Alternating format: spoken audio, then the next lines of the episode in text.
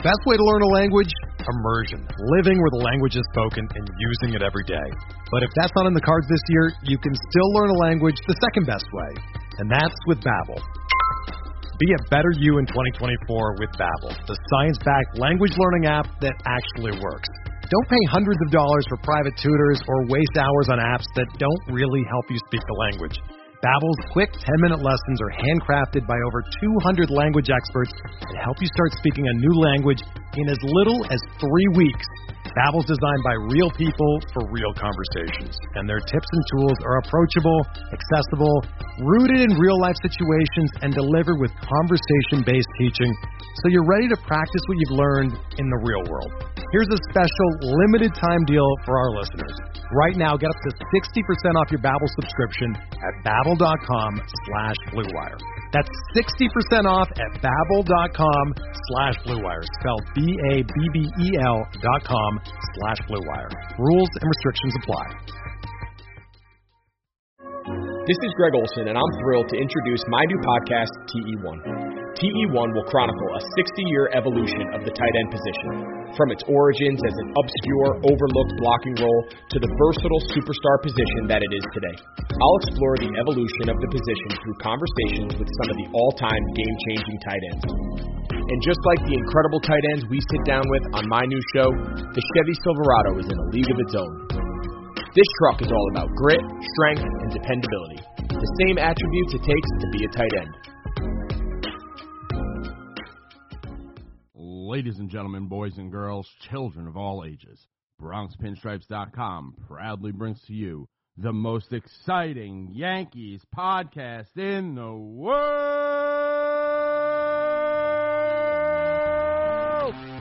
George's Box.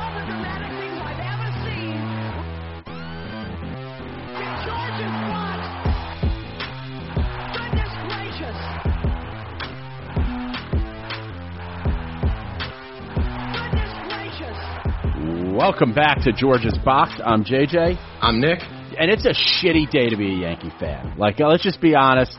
It's six o'clock on on Tuesday, and being a Yankee fan fucking sucks. This is the worst week to be a Yankee fan since what would you say, 2013, I think it's 2014? I think it's worse. I don't think that there is a time that this stretch of baseball like has been worse than since like 1992. You're going back to 92. I'm talking.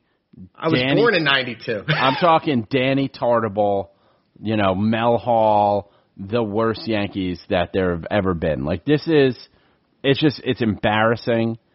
It I, I just as a Yankee fan, it's so tough to watch. It's like, and we do. We're we're cutters at this point, just watching it unravel. I, I feel like a masochist, and the first year that I can really remember watching was you know 2000. So 2013, 2014, those were the worst for me. But I was in college, I was partying, I had other things going on, so it wasn't as big of a deal. This is this is horrendous, um, and I'm coming to you from Ocean City, New Jersey. I'm on vacation here with my family, and the Yankees are are kind of ruining the vacation. Um, I'm actually sitting here with my dad, and we have a little system going where you know if they play a day game, we'll bring the speaker on the beach, listen to John and Suzyn, and if they have a night game, uh, we watch it, and they've pretty much lost every game that we've been here. I got here about five minutes before Pete Alonso walked off on us on Thursday night.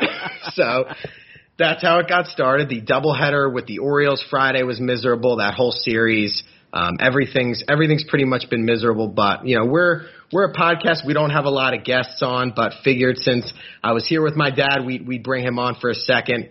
Um, and ask him a question. So my question to you is, you know, you've been watching the Yankees for a lot longer than me. Um, you kind of saw the end of end of Mantle all through, you know, Reggie, obviously the '90s dynasty. So you've seen seen a lot of teams, and obviously this team sucks. It hasn't been fun, and there've been a myriad of issues. But if you could kind of pinpoint one factor, whether it's a position group, a person, a philosophy, in terms of what is most responsible for this mess, uh, what do you think it would be?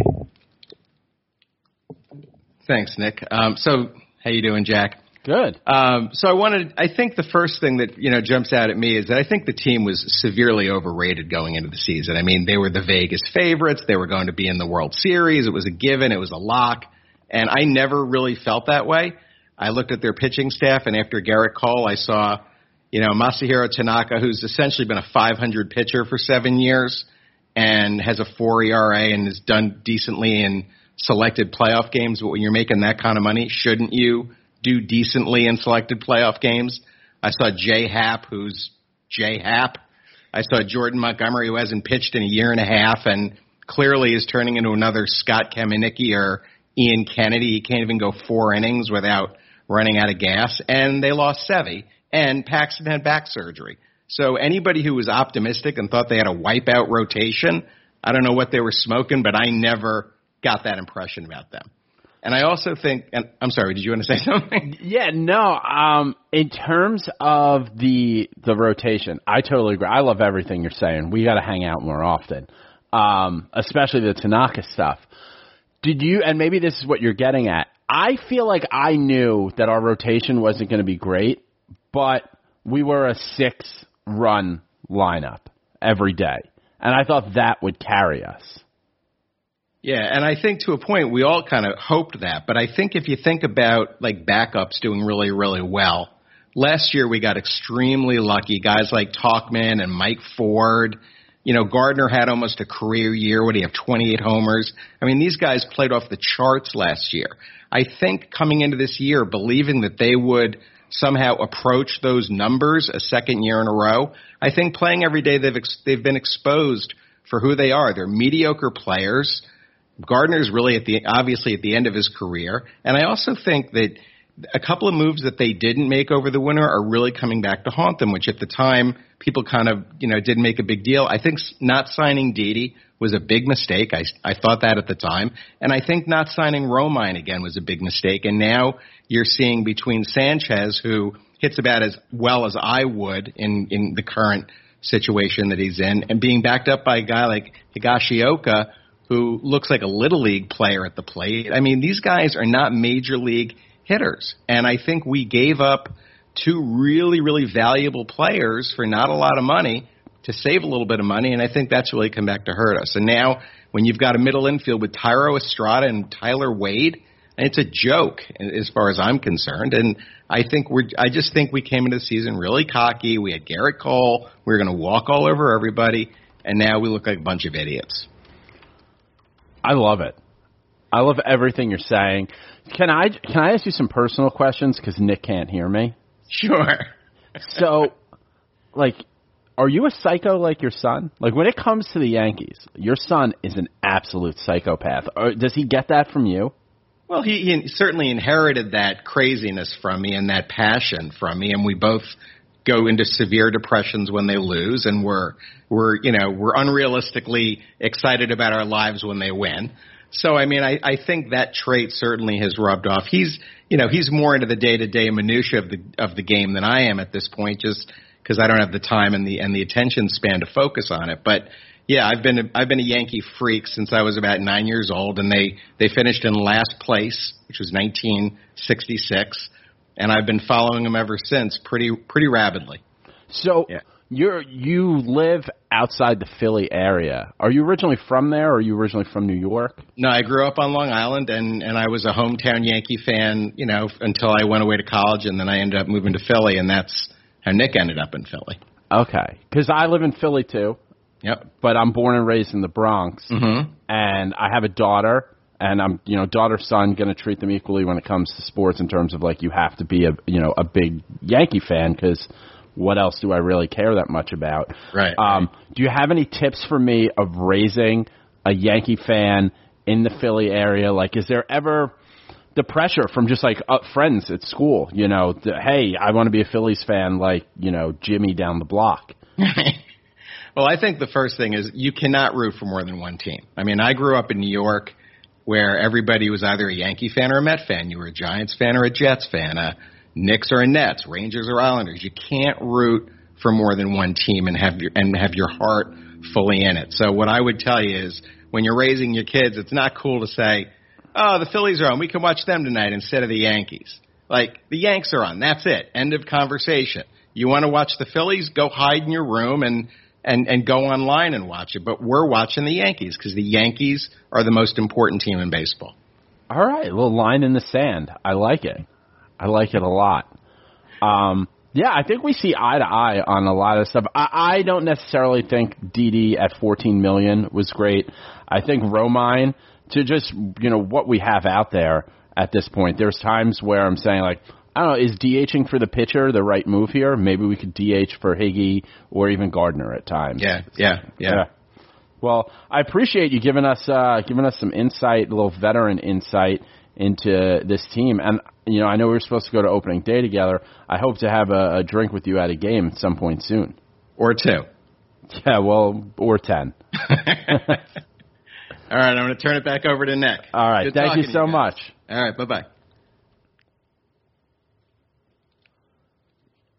Uh, do you feel like you have a little more insight on yo, me now? yo, I. So we normally have video up. You don't. You don't have video up because I. I don't know. We just can't figure it out, and Yeah. it's not worth the time for this fucking team. I have never seen your dad. I've never met your dad. On voice alone, that's 100% your dad. I, guys I have- can confirm. you have the same inflection in the way you talk. Like it was kind of at first when he introduced himself to me before we were even recording. Uh, I was just like, I wasn't sure if it was you.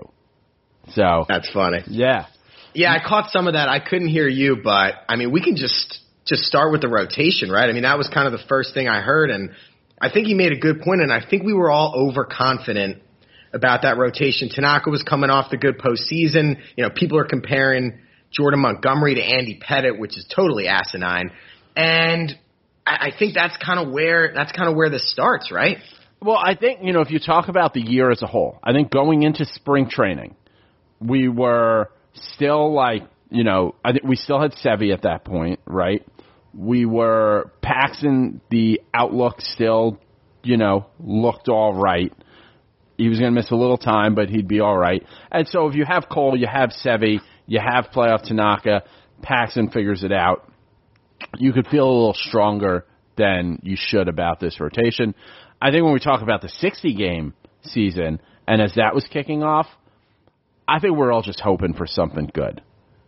Yeah. You know, I don't think anyone was being realistic about anything. I mean, we were talking. I I don't know if you even sitting here in September believe that you're not going to go to a game this year. Like we all have like this little bit of crazy hope when it comes to especially the Yankees. That yeah, I think we just kind of overshot it.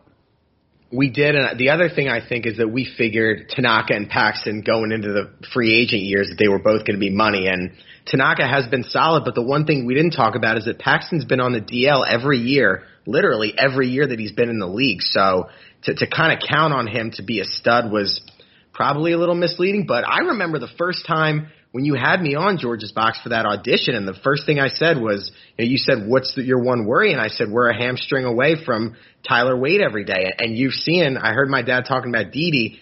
You, you know, we're seeing that. We've seen that all season. Yeah. No, I mean, I think about that every day when I see the lineup. We're a hamstring away from Ty- Tyler Wade being the short, the starting shortstop of the New York Yankees, and yeah, obviously Gleyber's back. He's had a hard time getting things going this year. You know, especially we looked at last year where everything was falling in the right place.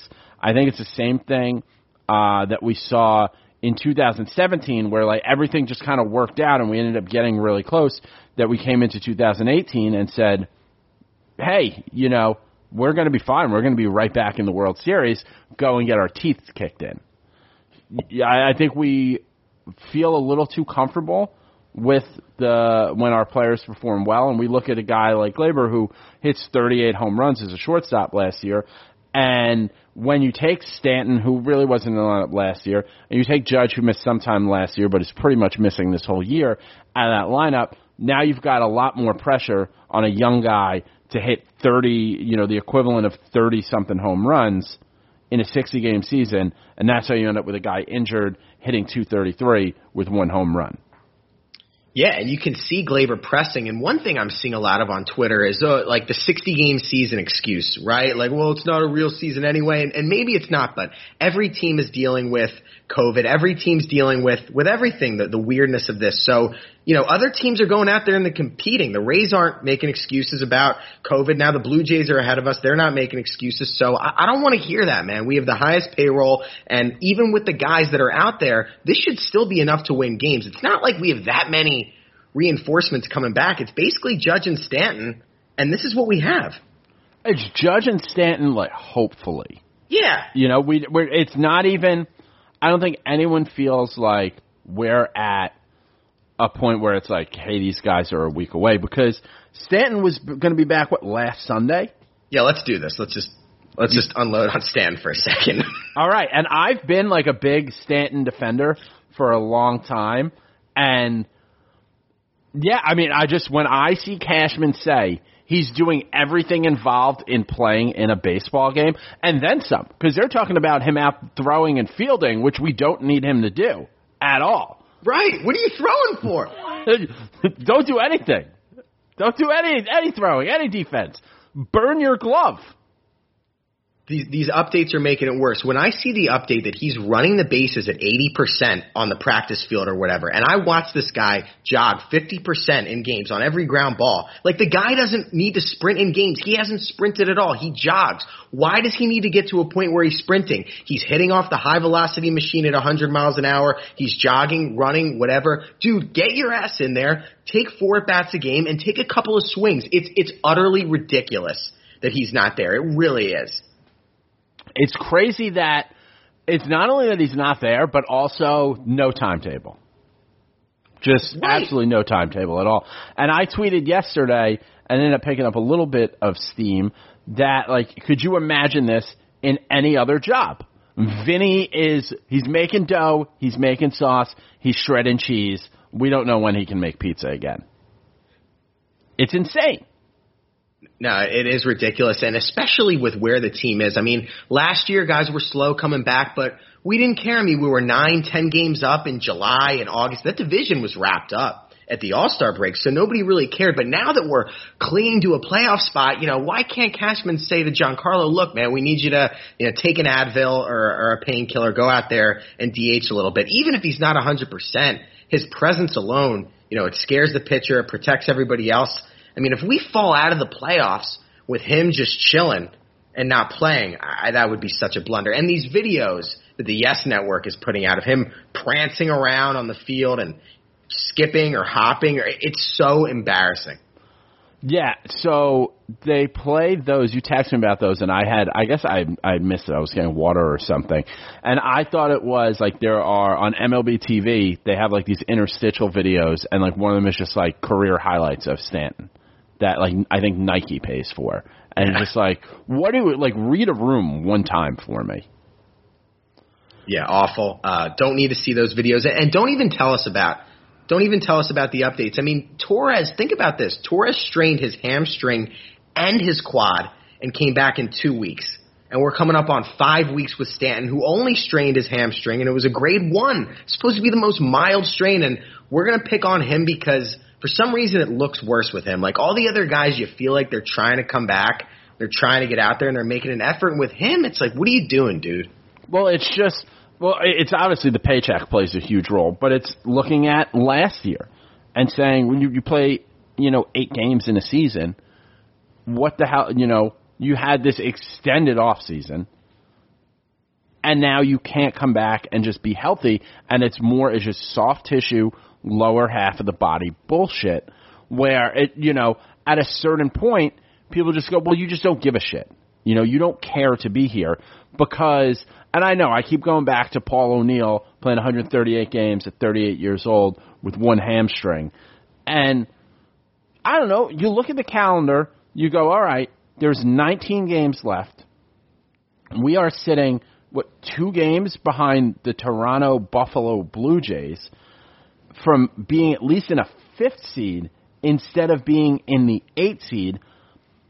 Hey, Boone, I've got some at bats. Even if they came back, if they just said like, listen, yo, he's at eighty percent, he can play every other day or two out of every three days. Like, tell us that in advance. At least it seems like he gives a shit then.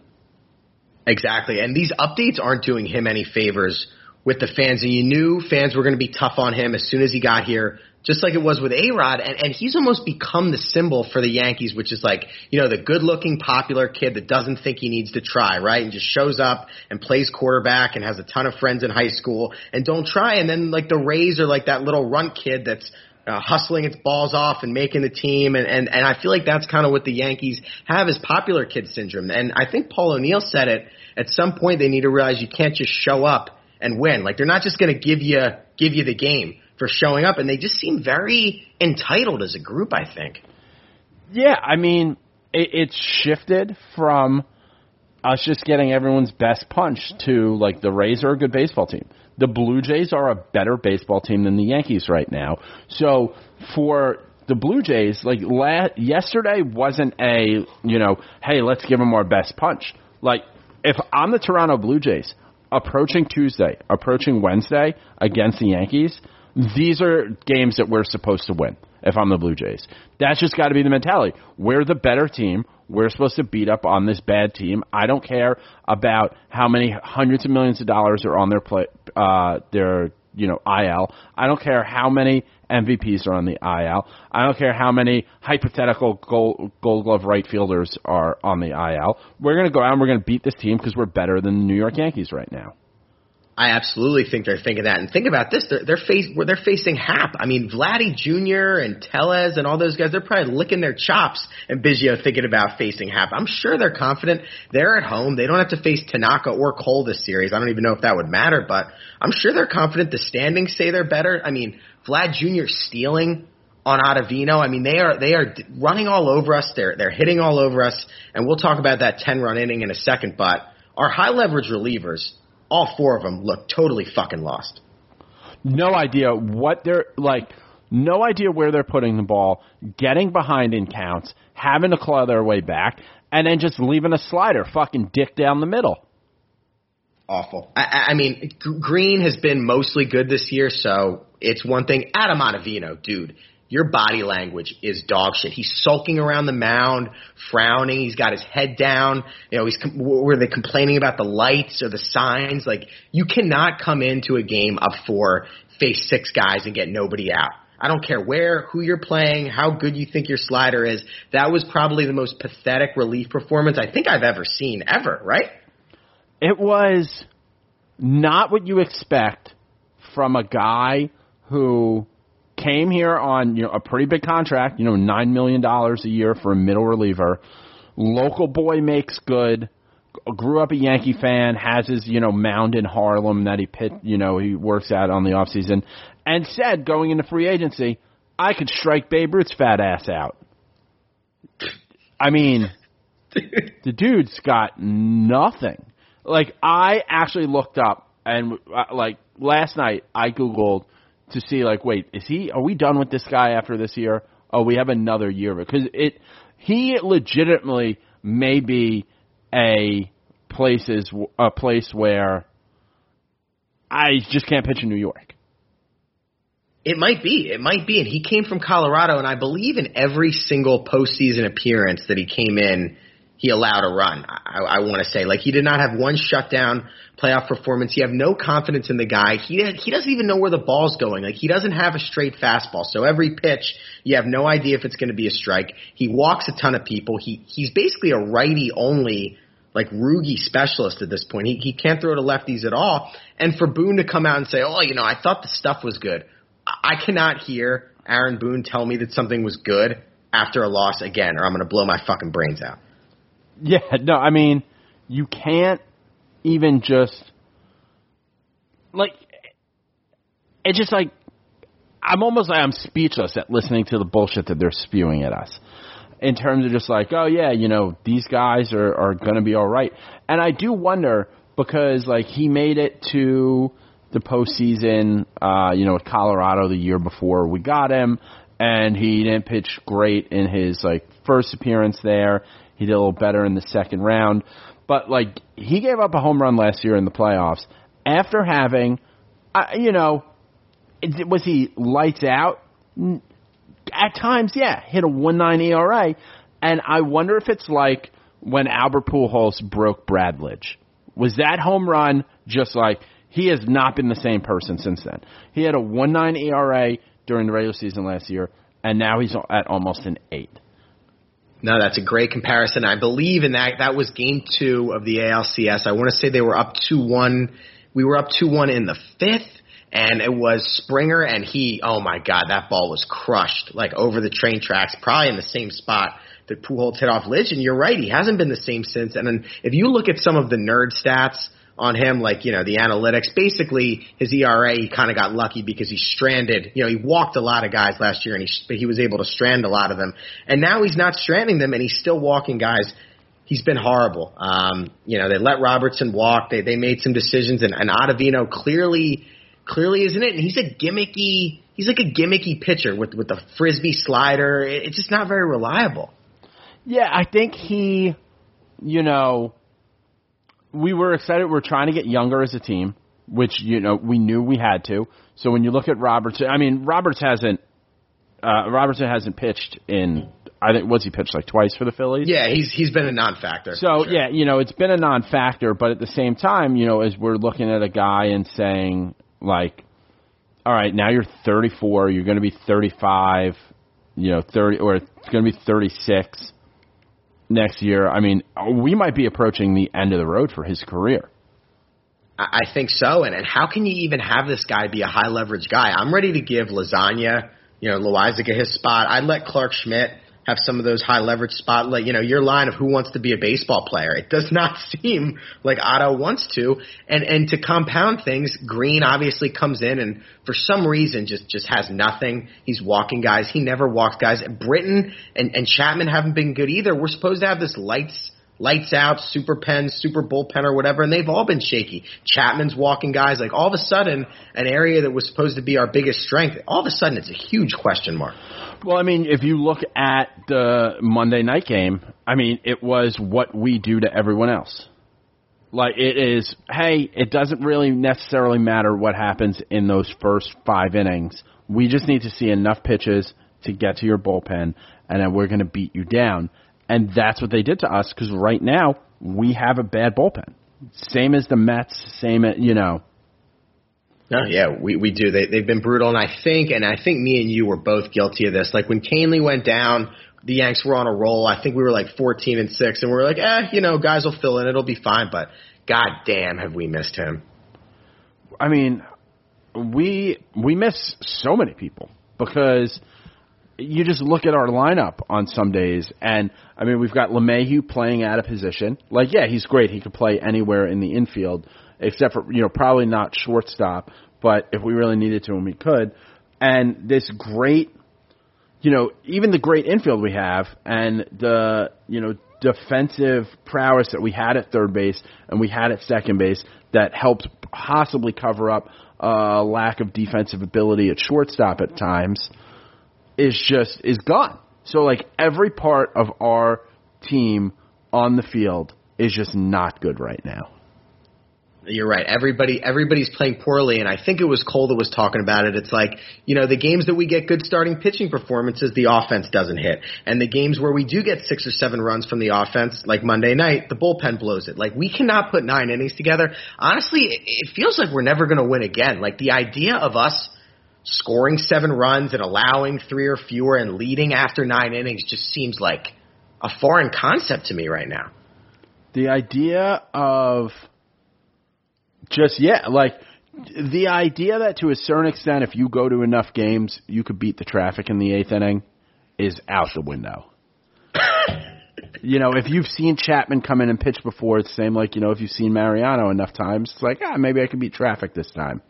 Not anymore because we're just going to cough that lead up, and if we cough a lead up, we have maybe enough at times to get back to being tied, but not to take the lead and not to just run away with it. I mean, when we last recorded on Tuesday, and we don't try to go through like everything through the week that happened. We talked about like, hey, do we hop back on and talk about Chapman? And it was like, no, it should be like no big deal. We think it just got away from him.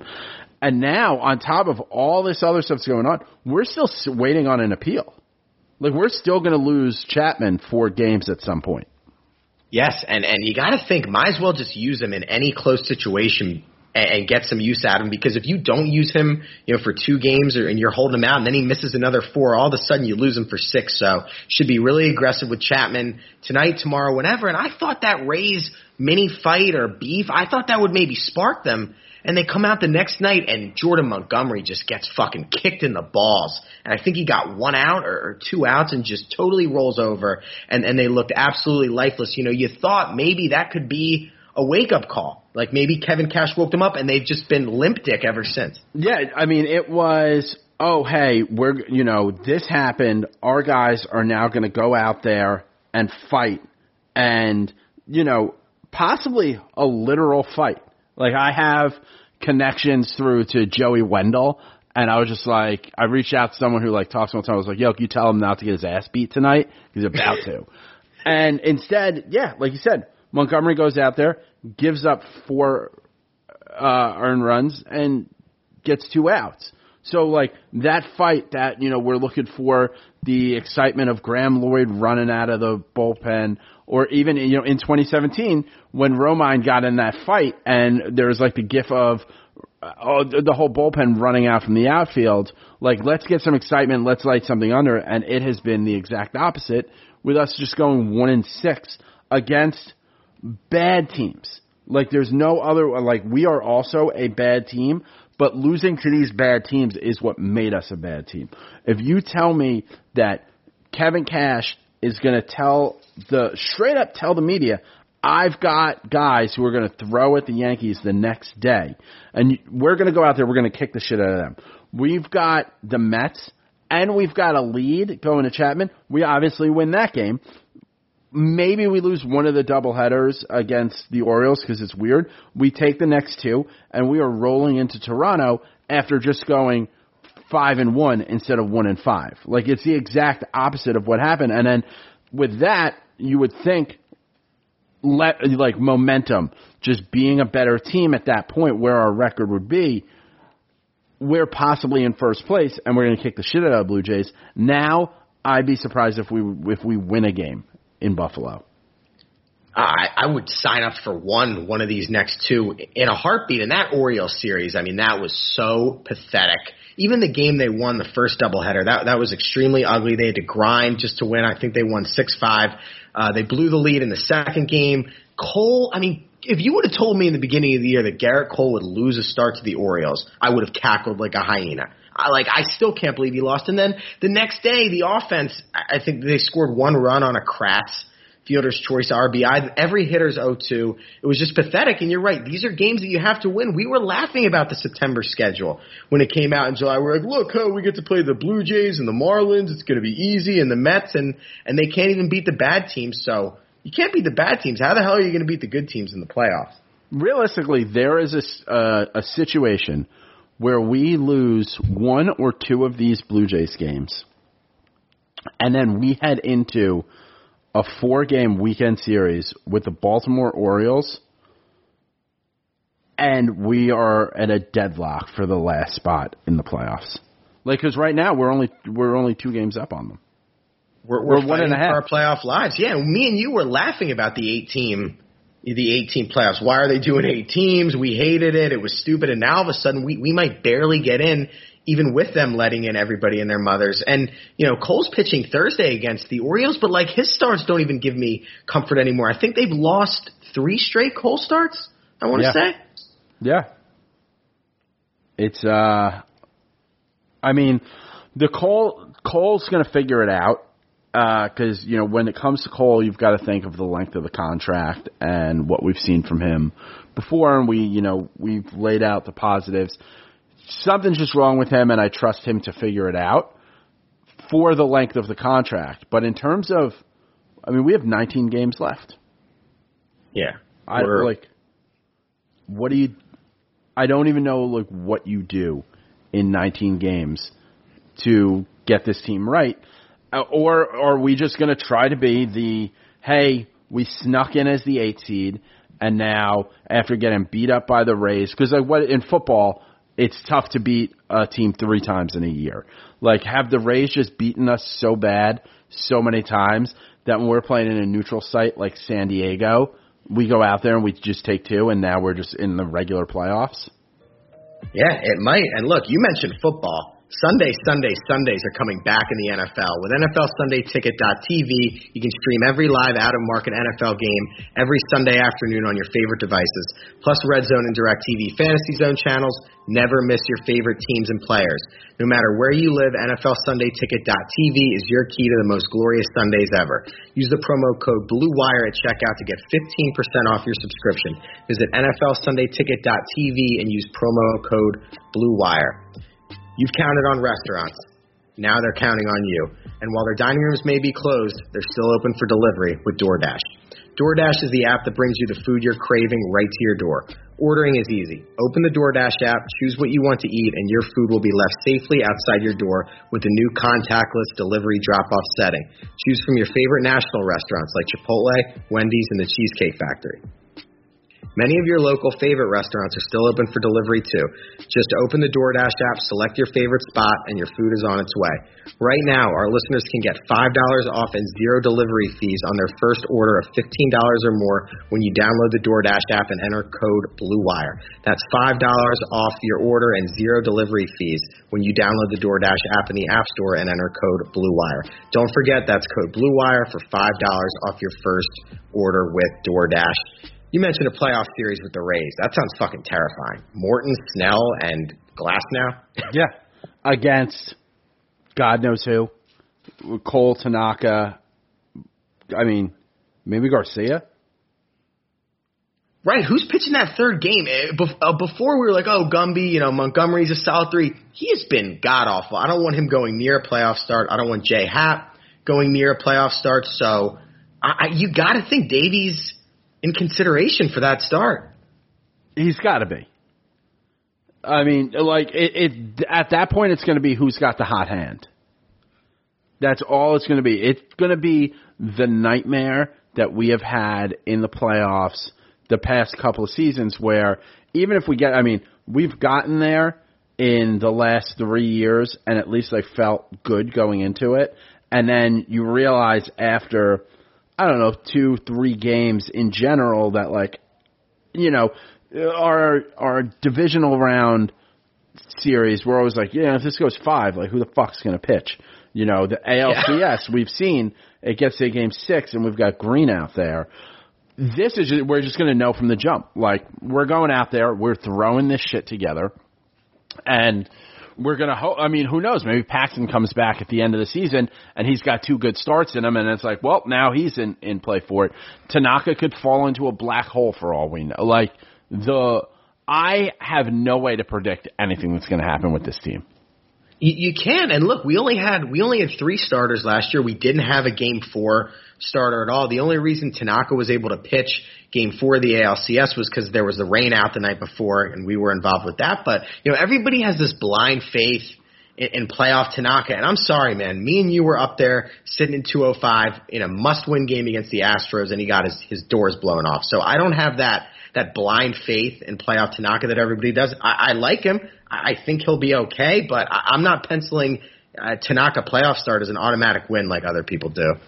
No, I mean, and just with the craziness of this season, I can't even trust who's going to be healthy because I, I our guys have done such a good job uh, of staying healthy from COVID. You know, a big thing was at a certain point this is going to run through every team, and the league is making steps to. Uh, you know, lock everyone down the last week of the season and then go to this bubble system.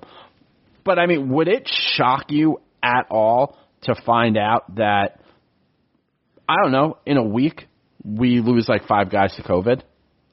No, no nothing would shock me. And and you mentioned the lockdown and the bubble. I'll tell you right now, this bubble playoff situation does not help the Yankees. The Yankees play horrible on the West Coast. They play horrible in small ballparks. I mean, they kind of make a living. Their thing is, you know, look, let's face it, a lot of cheap home runs at Yankee Stadium, short porch jobs, whatever playing in big ballparks on the West Coast is the worst possible situation from a competitive advantage standpoint for the Yankees.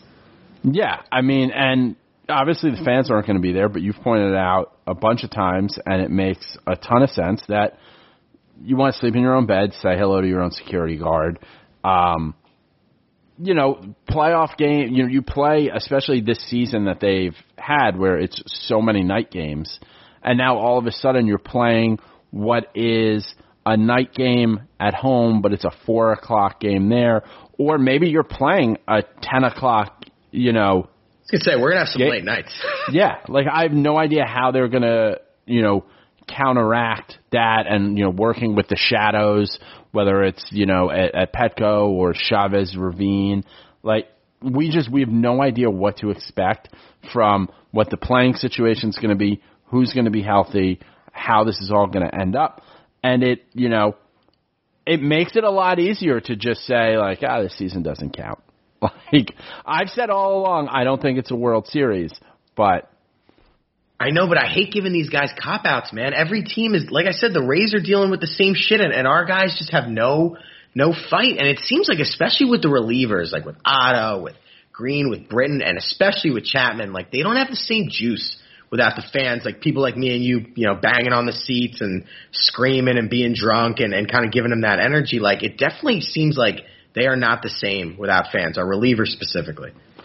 And so an interesting thing with, you know, Happ starting tonight, I've kind of I've done the math out and he's going to sh- end up one start short of a vesting option if everything just stays the same as it is. Like he pitched today, he'd pitch next Sunday, then he'd pitch the Saturday after, then he would pitch the um uh like the Thursday and then there's the the Marlins series so we wouldn't see him again. So unless he can go out there cuz I think he needs like 60 innings, something like that. Unless he can go out there, I think it's 61. So he's got to find 26 innings out of four starts, which I mean, we'd kind of love him to be in the position to do that, but don't want him to do that because I don't want to deal with this for next season.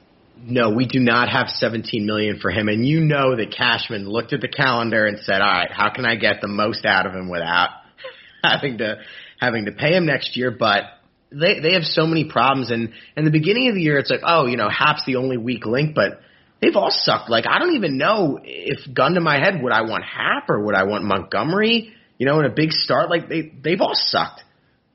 Yeah, I mean, at least from an experience, experience, experience standpoint, way to talk, Jack. You probably want Happ. And like the biggest thing that we have going for us right now as a team, if we're being honest, the best thing we have going for us as a team is that Erik Kratz is a really nice guy. Yeah, no, Like that's right. like what good happened to the, for the Yankees this week? Erik Kratz, really good guy, looks out for minority ball players who are in a scary new place. Like, It's a nice story. can he Yeah, manage think- the team? Seriously, so let, let's let's jump into that. And our question, we did have a question this week uh, from Marcus here, um, who who DM'd me and basically said, you know, if the Yankees don't make the playoffs, if we somehow don't make a 60 game, eight team playoff, is Boone going to get fired? I I think Cashman will keep him regardless, but I think we have to talk about it. I think that Boone, if we miss the playoffs, Boone is still safe unless someone else who like is a perfect fit or someone maybe Boone's had an eye on. Or, I'm sorry, Cashman's had an eye on for a while becomes available. It's one of those things where like you're only as faithful as your next best option, and I think you know Mattingly either got extended or he's staying uh, there. Uh, you know, I think we do need to find either a way for Boone to get tougher or find someone else who can be tough enough on these guys because there is a certain point where I just I need a manager who's going to start calling people a pussy. No, we definitely need that. And look, Aaron Boone missing the playoffs in an expanded playoff year with this group, for me, it's the equivalent of like a trust fund kid who's going to college, whose dad has a job waiting for him, and he's like, all you need to do is graduate college and get a degree. Doesn't matter what your grades are. You know, he, here here's a credit card. Like all you have to do is make it through the four years and graduate, and can't even fucking do it. Like the bar is so low. Everything is set up for this guy to succeed. And you know he's he's pissing on our leg and telling us it's raining. And look, Girardi was the guy. Girardi was the military sergeant, and Boone is like the 16 year old older brother that like buys you beer and is cool. And maybe Not even beer. Like buys you like Mike's Hard. Mad Dog. He's a, no, no, that's too tough. He's like a Zima guy. Maybe we need something in the middle, man, because like this is not working. And I don't believe in like the Tom Coughlin, like super hardo, but Boone, it's just like, dude, just say we fucking suck right now. There's a there is a part of me who, that is like, you know what? I need a manager who's going to get dragged in the media because he said something that hurt someone's feelings. Like I can survive that. Let's get, you know, oh, he called me a pussy because I my hamstring. Like great. Put that in the post. At least I know someone gives a shit. Yeah, or flip over the fucking buffet table, like do something, man. And he was like kind of sulking around last night. It seems like he's just actively trying to put up the positive front, and I, I know that's his stick. California cool, whatever the case may be, but it's clearly not working, and they, and they don't seem the players don't seem motivated at all. No, I mean there's no forget like motivated to even like play well. They don't seem motivated to play. I mean, with all these soft tissue injuries, you're just like, do any of you guys even want to be here? You, you have to ask it. It's very fair. And look, it, it all starts. It all starts from the top. The problem for me with Boone is I don't think Cashman is going to evaluate him on record or the team. I think Cashman evaluates him on how well he listens. You know, Cashman tells him who to play. Cashman tells him who to rest. Cashman tells him what to wear. Like everything. I, you know, he is a puppet. We've both kind of talked about that. So I think they could lose every game from here on out, and Cashman will still bring him back. And I think part of the reason Girardi isn't here is Girardi pushed back a lot, and Cashman, you know, like a lot of managers or a lot of people high up, wanted somebody under him that wasn't going to question him. Yeah, I mean the Girardi situation just boiled down to, you know, from everyone I've talked to who's, who was involved in those talks, is it's me or him. Cashman said that. It's either me or him. I want it to go my way. He pushes back too much. We can't have, you know, two captains steering the ship, and you've got to pick one. And we made a choice. Do I think we made the right choice? Yeah, I think it was time for Girardi to move on. I don't think what Girardi uh, the way Girardi managed would work with this young core that is now, you know, not as old. Uh, you know, I could see Boone getting. I mean, he came here on a three-year deal, so he's probably going to ask for at least another three-year deal. But the good thing about Boone's contract, if it's structured the same way, is it really wasn't that crazy if we just wanted to like walk away from it because he Yeah. doesn't make a ton of money. I'm pretty sure he makes under a million a year, and they have a so it's a three year deal. We're in year three, but they have a there's a team option for this. Oh, year, there which, is. which I'm sure they'll pick up, but that'll kind of leave him as a lame duck, I would think. You know, for the 21 season going into 22, but But that's you know, the you- job. I mean, when you get Yeah. involved with the Yankees, you know you're going to free agency, whether it's uh, as a player or a manager. You know, we did the same thing with Joe Torre. And if, you know, there was anyone who wasn't going to be put in that position, it was Joe Torre.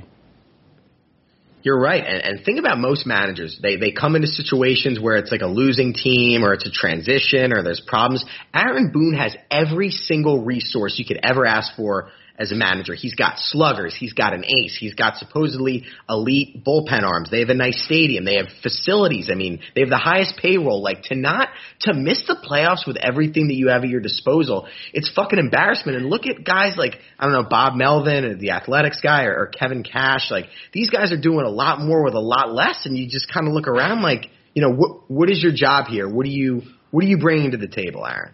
I thought Boone deserved a lot of credit last year for motivating guys, keeping keeping guys focused when the injury bug hit.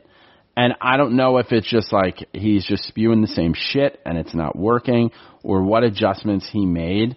But I mean, that's just such a big part of the job is motivating these guys for a 162 game season. In this case, it's a 60 game season with a lot of distractions, so the job's a little different, but it's still your job to do. And I just don't think he's doing it. I mean, today, uh, you know, we heard Cashman talk to the team, which you don't hear happening often because they do try to keep that illusion of, you know, you know, Cashman just helps put the team together. He's not managing every part of it. When the general manager has to go down and talk to the team, like you're in fucking trouble. Uh, honestly, it's it's at a point where I and I, I know it's not who he is, but like Hal should be down there talking to them.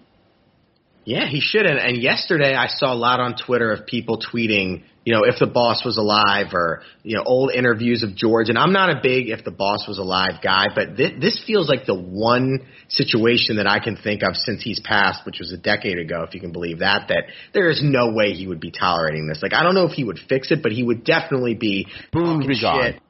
Right? Yeah, right. Yeah, definitely. Yeah, I mean, yeah, I'm not a big like because it's always like, oh, uh, oh, they put the judges' chambers up. The the boss would be rolling over in his grave. It's always shit like that. Yeah, yeah. That doesn't really matter. But this is you go one and six against the Rays, the Mets, the Orioles, and the Blue Jays. Yeah, he's rolling over in his grave. He is, and you know he'd be at least he'd be at least talking shit on everybody, and and it's unacceptable, man. We have the highest payroll. It's hard for me to rip Cashman because we did go out and we got the only guy that I wanted. We signed arguably the greatest free agent pitcher of all time. We gave him a record contract. Like it's hard for me to blame Cashman. That was really all I wanted last offseason. But when you think about, well, keep going back to the Tyler Wade thing. Like there wasn't any, you know, Hechavarria type infielders or somebody like that we could have added for depth. I mean, some of these relievers got traded for nothing. And you know, did we really need to hang on to our 19th best prospect instead of trading for like a serviceable sixth inning guy? That that's where it kind of comes in for me. Yeah, it's. I mean, it stinks. It just the whole thing stinks, and it's the lack of fight. Like if they were just going out there and they're battling and they're losing games, you know, three to two, and they're hard fought battles and they, you know, they're facing good pitching and they just can't get it done. But it's, you know, I think the the 161 guys posted it. Um, like when it's not the pitching, it's the hitting. When it's not the hitting, it's the defense. When it's not the defense, it's the relief pitching. And something is going to go wrong every day. And I wonder. I, I tweeted, you know, is this what it's like to be a Met fan? But I feel like the Mets at least know it's just their bullpen's going to blow it. Like we don't know who's going to blow it on any given day. Yeah, of, course, and they don't have the same expectations as us. Like that's what makes it worse for me. Like yeah, like I'll keep going back. 2013 sucked, 2014 sucked, but there were there were no expectations there, and and we came in like my dad said, and everybody thought we were just going to kind of waltz to the World Series, and that's why it stinks so much. Like even last year, if they would have been around 500 with all the injuries, we we probably could have swallowed it more. But to sign Cole and to come in like we did and just be 500, it's like I'm embarrassed. I'm borderline embarrassed to where my Yankee fitted around and face my friends and, and face people. Like this is the first time in my life that I've been legitimately embarrassed to be a Yankee fan, probably since 2004. Yeah, it is. I mean, it's tough. I wear a fair amount of like Yankees t-shirts, like Bronx mm-hmm. Pinstripes t-shirts, and I'm not going out much, but like I'm walking the dog, and I get some looks. You know, it's it's a it's a tough time to be a real Yankee fan that really gives a shit because everything that we were like raised on and everything we pride ourselves on and my whole thing has always been like I love being a Yankee fan because I feel that they are genuinely trying to win me a World Series every year and I don't feel that this year.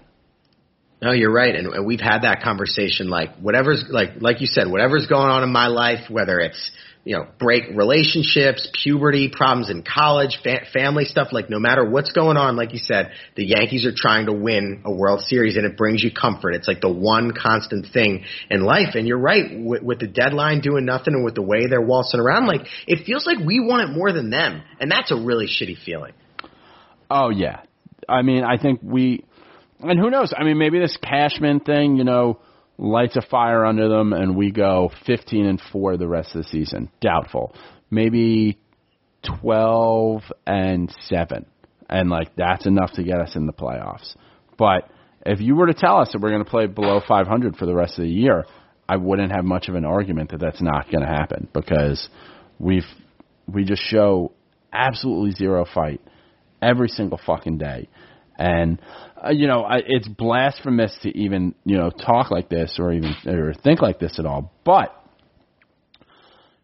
with and then that's what kind of stinks about there being like the you know seven and eight seed now is and six too. Um, what's the point that we just let the young guys go out there and fucking do it? You know, you talk about these high leverage situations. Like, when do we just say, you know what, Otto, keep it parked on the in the you know bullpen. We're going with Schmidt right now because not because like we know he's this great thing and you know and he's this you know phenomenal player, but we got to see what we have because we keep saying uh, about all these prospects. At a certain point, you got to let the kids fucking play. And maybe it is still now. Maybe it's not. That's not waving the white flag. That's not giving up. It's seeing what we have and seeing if by doing something drastic, we can get you know these guys motivated to get something done.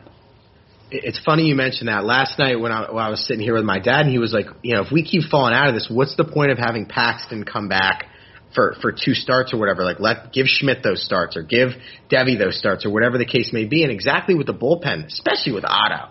Like, let's see what we have. Like, fuck this guy. Let's see what Schmidt can do in high leverage. Let, let's see if Lasagna can be maybe the eighth inning guy moving forward instead of an opener. You know, maybe he can be the new Britton or something.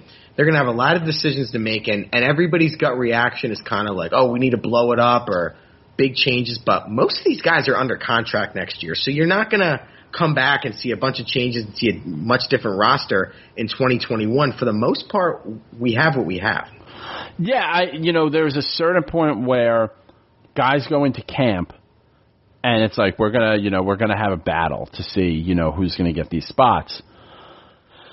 I don't know, kind of right now, like just let them fucking battle it out now. Because yes, we do have like some of these guys are coming back on contract, but there are a few spots that are going to be open.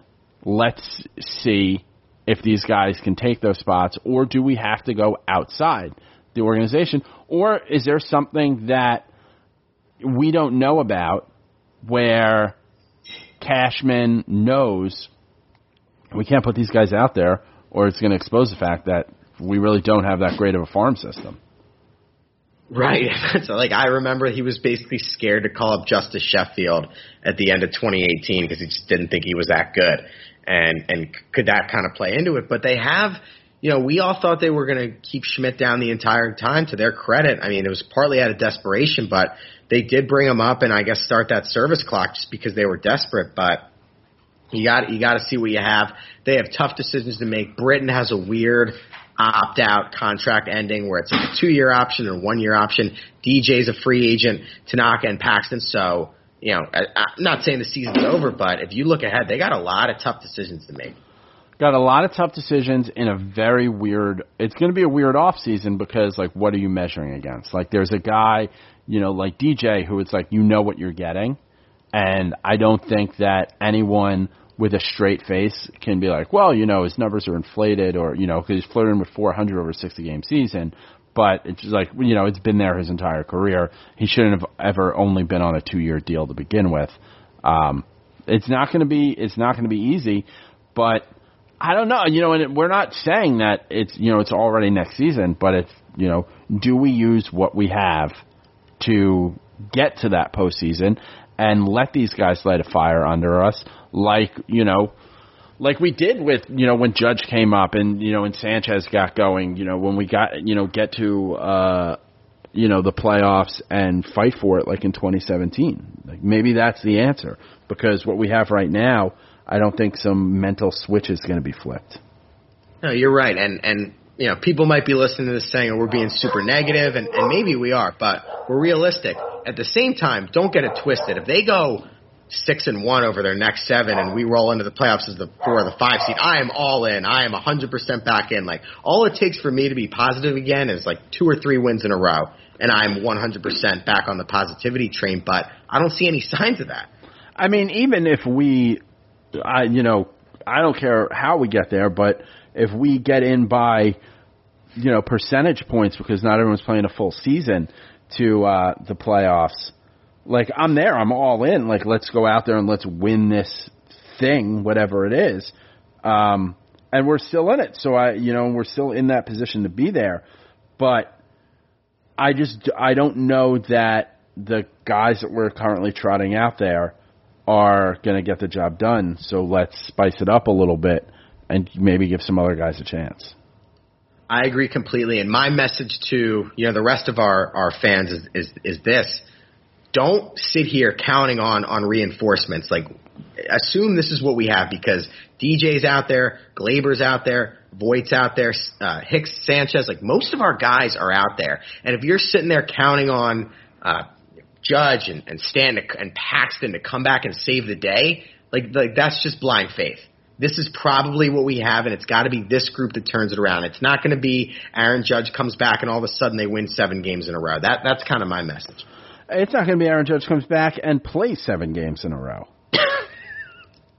oh man! I mean, that was even my thing when you know we had Gleyber come back and he plays Saturday, and it's like, well, he either comes back a day early and plays Saturday, or you know he plays Sunday, but he doesn't play both. And I get it, he's coming back, but like he worked out every day at the alternate site. He's 23 fucking years old. Just go like I don't know, just fucking let him play. Just let a young guy who tweaked his hamstring just go out there and fucking play. That's, I'm, I'm glad you brought that up because that's the one thing we haven't vented about yet is these fucking rest days. And, and against the Orioles, I think they rested DJ on Saturday night. Like you said, they rested Gleyber on Sunday. And I think Jomboy tweeted, um, you know, there were certain stats like Nelson Cruz, who's like fucking 40 years old, has played every game but one for the Twins. And the Indian guys, uh, Lindor and Jose Ramirez and, and all those guys have, have maybe missed one or two games. And, and you look at where they are in the standings. And especially now, we're fighting barely to get in, like no more rest days. You, you've lost that right. When you're up 10 games and you want to be a tough guy and load manage, fine. But, but Aaron Boone, you have lost that privilege, in my opinion, with where we are in the standings. Everyone should just be playing every day. It's all hands on deck. We are, you know, a blink of an eye from not being in the playoffs. We have no choice but to just, like, it's 19 games, balls to the wall, because you don't want to be in that eight seed either. Like we have the opportunity, like layered in this, is like we control our own destiny. Just beat the shit out of Blue Jays, and you move up in the in the rankings. Beat up the Orioles, you keep them at bay. But I don't know. I you know I just don't know that these guys have that fight in them from what we've seen. Hopefully, something changes that. Uh, I, I haven't I haven't seen it either, and, and I feel like me and you we're we're optimistic guys by nature. Like all I need to see is one sign, even one big win or, or a brawl or, or something to get the juices flowing. And I am I am banging the drum. I'm all in. Obviously, still all in, but no, it's been tough, and we're we're looking for a sign. I mean, we got two left with the Blue Jays. Then we got four with the Orioles. How do you think the rest of this week shakes out? Well, you know, so just to go back to what you said, it's Yeah. like, yeah, I want to be optimistic, um, but like I can take physical errors, but not mental errors. Was the thing like I, the coach, had always said, and it made sense. Like, Yep. know what you're going to do with the balls hit to you and all all that stuff, so you don't like freeze up. I can get behind a team that's losing. I just have a hard time staying behind a team that's not trying. And right now they fall into to option B. I mean, with the schedule right now, like it sounds so negative to say, but look, you know, I just got the alert, you know, I got the alert for first pitch. You got to hope to split these two with the Blue Jays because they're playing hot right now. So if you just get out of there with a split, refine yourself against the Orioles this weekend, then go and, you know, get home with the Orioles and take you know games next week at home against the Blue Jays. Now you get you can start to get some momentum. Like the way to do it is obviously you know if you win these two games, that's great. That you know is great momentum. But we're about 500 teams, both of us. So if we split these, we can then start to you know be the better team when we play the Blue Jays next Tuesday, and then you can roll that right into beating up on the Red Sox, and then you can stay alive back in Buffalo and finish up against the Marlins. Like there is a path to being successful, but it's just like these guys have to look deep down within and find that motivation to not give up and not be a quitter. Quote to Marshall Mathers. Now, now I'm inspired. Uh, you mentioned the, the mental mistakes. The frustrating part for me is a lot of the guys making the mental mistakes are the guys who suck. It's I remember Kyle Higashioka getting doubled off against Philly. Tyler. Wade, I think, has gotten doubled off twice. And speaking of Higashioka and Wade, you guys need fucking haircuts. You are not good enough to, to push the limit. You know, it's like any other job. If you're a marginal, not good performer, you can't be pushing the limits. Gerrit Cole, you want to have a little bit of flow? Fine. Tyler Wade, go to a fucking barber and chop off that stupid flow that you have. You're not a lacrosse player. Him and Higgy and half of them, it's pissing me off. No, so I agree with you. I've tweeted about it. I think these guys have just gotten. I think it's a sign of complacency. It It's just like, ah, well, you know what? Couldn't get it. You could tell like there's a certain swagger they think they have that they don't because like you just the results aren't there to have that swagger. But yeah, just tighten it the fuck up. Like Cashman should have had that meeting and brought a barber in with him. Dude, he should have. He should have, and that's like a subtle Boone Girardi thing, right? Like nobody pushed it with Girardi. I mean, Clint Frazier has a beard right now. Like, if you see him, he has the mask on like all game, but occasionally they show him in the dugout, and he's got like his mask lowered or something, and like he's full on. Like, it's not five o'clock shadow. Like, he's at least a day later. These guys are pushing the fucking limits. They are. Do you think Clint is wearing a mask because he doesn't feel like shaving? No, I think he was just trying to like. I I do genuinely think he was like, if I can go out there and do a positive thing, because so much about off the field has just been like, what's my hair going to be, or da da da da da. You know, I think he was trying to show like, listen, the whatever it is the government says wear a mask, let's all wear a mask. It's easy to do and still be productive. Go out there, be productive, and like Clint Frazier went from always talking about being training to like he's not just the future, he's a part of the now. no, he he is, and and think about where we'd be without him. We'd probably be fucking I don't know, ten games under five hundred. It's like maybe maybe we should have been playing this guy last year instead of Mike fucking Tauchman and and Brett Gardner. Like my God, Clint needs to play every single day, every single day from here on out. Yeah, I don't understand like at this point why he's not just our starting right fielder. Yeah, You've no, got Hicks, absolutely. him, and then you figure out what you want to do with left field. Maybe sometimes we throw away, you know, shit with Gardner. Maybe we're throwing away with Tauchman. Either way, we're kind of giving it away either time. No Andujar in the field anymore. Let him get some DH at bats until Stanton's back, and then, you know, his time I think as a Yankee is pretty much over. Yeah, no, I, I think it is too, and it's been painful to watch. And you know, the one thing you could always hang your hat on with Gardy is the elite defense, and I've counted at least four or five balls where you know last year he makes the play diving or sliding or whatever, and this year it's it's bouncing off his chest or if it's falling away. And look, if you're hitting 180 with no power and your calling card is your speed and defense, you you have to make those plays. I mean, yeah, it's uh at the end of the day, he is as old as he is, and if you don't use it, you lose it. I don't think a long off season benefited him. Yeah, I remember you saying that, and my whole thing was, well, he tends to wear down over 162, so maybe over 60 it'll work. But yeah, you were right. I was wrong on that. I thought Gardy could be a guy that could maybe even dominate a 60 game stretch because he's historically he's had a lot of great first halves and then fell off a cliff. But you know, he's he's 37. I mean, a lot of guys are done at that age. It's not like shocking that the guy can't play anymore. Yeah, no, I mean, and I think just getting it going, you know, I think his body is probably used to a certain schedule, whatever that has, you know is for the regular off season, and then getting into spring training and getting things you know going. And I don't even remember how he performed in spring training, the original one, but he didn't, you know, he didn't keep it going, whatever it was. He wasn't able to find that uh, that next gear as he had to come back and just play 60 games. Yeah, he he couldn't. Um, clearly, a lot of guys couldn't couldn't find that. that Yeah. gear, right? It's fucking, it's it's pathetic. Uh, do you feel better now though?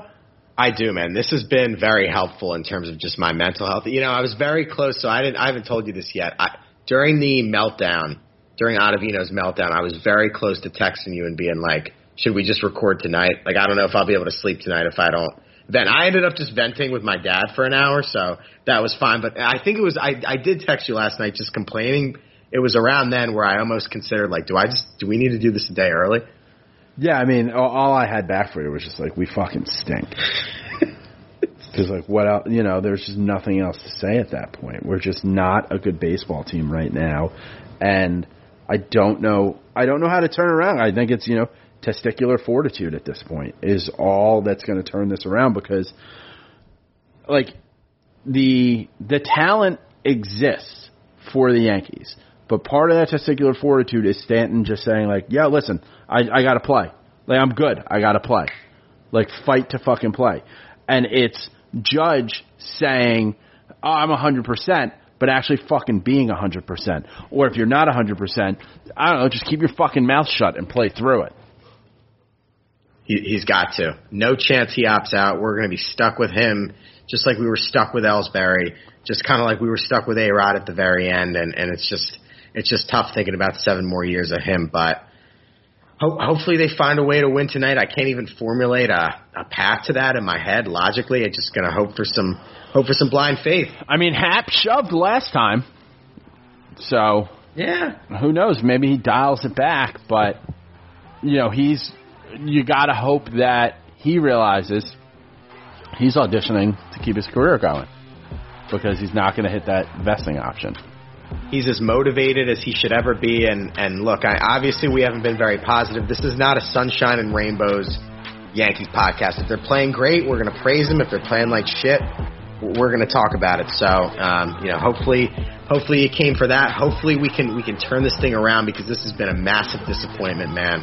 Um, you got anything else? No, uh, you can follow Nick on Twitter. At nkirby NYY. I'll be complaining. Yeah, you can follow me. You should follow Nick. It's a it's a good follow. It's funny. Um, oh, what was it? Oh, Connor Foley, I think his name is, who's a reporter for like the Scranton Times or some shit. Had tweeted and I saw it. You know, when the lineup came out, it was like this is the first time Gleyber is going to play in Buffalo since whatever date when he needed Tommy John surgery uh, because he got hurt. And I saw the tweet. I was walking my dog. I saw the tweet and was just like, "This motherfucker! Like that's not what we needed." And then I just see you tweet at him, "Thanks." I was Like, what the fuck, I was cracking up.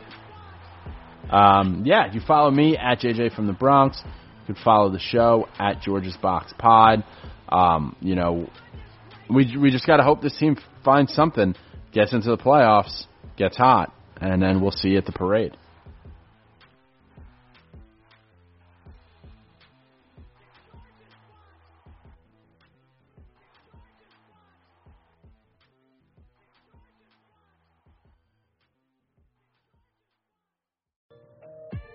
The wait is finally over. Football is back. And you might not be at the game this year, but you can still be in on the action at BetOnline. BetOnline is going the extra mile to make sure you can get in on every possible chance to win this season. From game spreads and totals to team, player, and coaching props. BetOnline gives you more options to wager than anywhere else. You can get in on the season's opening bonuses today and start off wagering on wins, divisions, and championship futures all day, every day. Head to BetOnline today and take advantage of all the great sign-up bonuses. Don't forget, use promo code BLUEWIRE at betonline.ag. That's BLUEWIRE, all one word. BetOnline, your online sportsbook experts.